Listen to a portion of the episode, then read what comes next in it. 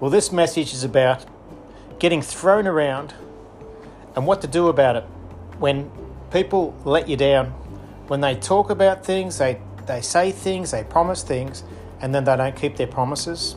They don't, they don't actually keep their word.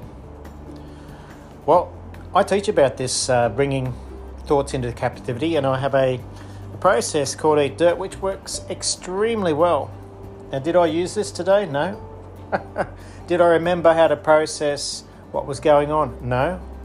What happened to me? I went down. I went, uh, started to go down uh, into the abyss of uh, negative thinking, uh, even though I didn't really um, appear to be focusing on negative thinking, and I kept on uh, pushing it away. There was something that was missing, and I only really worked this out this afternoon. Now, this is a bit of a revelation in a sense because we can have people say things to us and then not follow through. And I've had a, a few over the last few days um, that have been very excited about having a, a meeting. One was a business development manager for, for my business, and we'd organised a, a Zoom meeting for 10 o'clock this morning.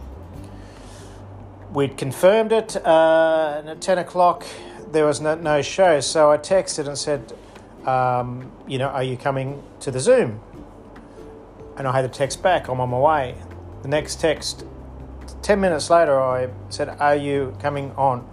And the next text was, Unfortunately, I'm in a meeting and I won't be out of the meeting until later this afternoon. End of text. After some time, I texted back and said something like, We had a Zoom meeting organised for 10 o'clock this morning, full stop there was no invite sent out from my end. Talk soon. So it wasn't an unfriendly, reactive text, but still, there's been no response. So the thoughts start playing out. What, what a discourteous, uncaring person this is. This is just typical of, of the world and how people are so self-centered, and that, you know, I was waiting for him. I, I put out my whole day just to, to do this meeting. I was excited, and now I got let down. Um, you know, I shouldn't have been excited, but I, I was because he sounded so fantastic on the phone and we got on so well, and I was sure that he would be there 100%. And uh, now it's all gone, and there's no trust there with him anymore. How could someone do all these thoughts going on, all these negative thoughts? Now, I, I, teach a process called Eat Dirt, which is um, helping to bring thoughts into captivity so we can check them and change them and, and turn it into an opportunity. But did I do that? No. I spoke to other people, but all I could talk about was what was wrong. There was, there was no one and, and, and nothing that came to me about processing this in any, any different way whatsoever until later this afternoon when a um, blinding flash of obviousness came to me, and um, God pretty much spoke to me and said, Ross, you need to forgive this person. You need to forgive them and bless them, even if it's a spiritual blessing. I don't need to do any more texts, but just let them off the hook. Forgive them, for they know not what they are doing. And that was a catalyst for change, and it's been a quick change that we that are not in the world are able to forgive at a level and an understanding that those that are in the world do not understand. And to be pulled back out of the satanic um, thinking that was going on and the feelings that were associated with it, I needed to get back into where Jesus is. And He's in forgiveness, He's into love, He's into blessing your enemies. So I hope this means something to you. I hope it helps you uh, in some way. I had not thought about this before.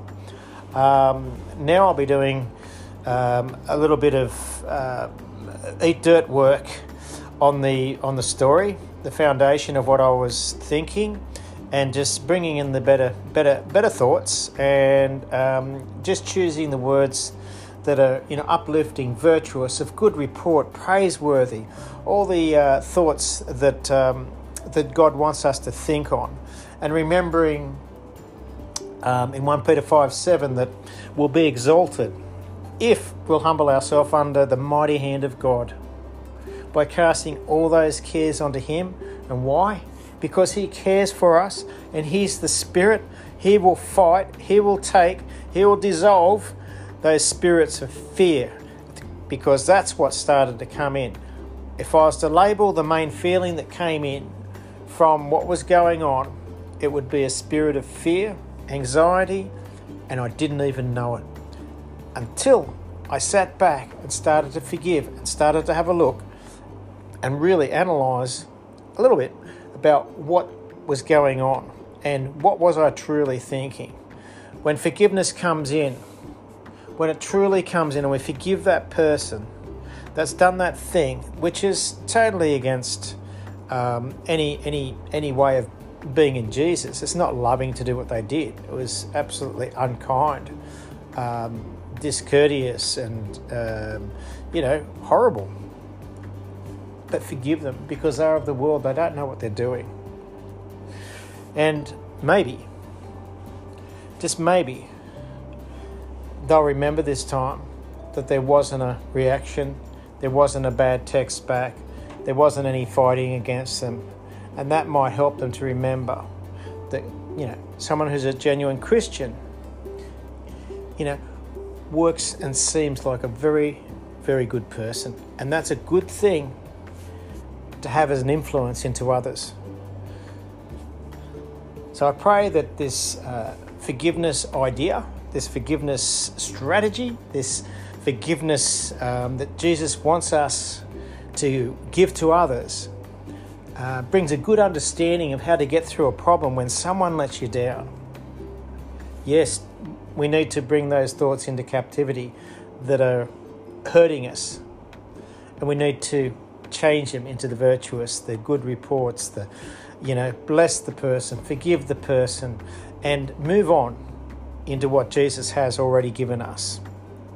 I pray that helps and makes some clarity and it makes you feel good because I feel better.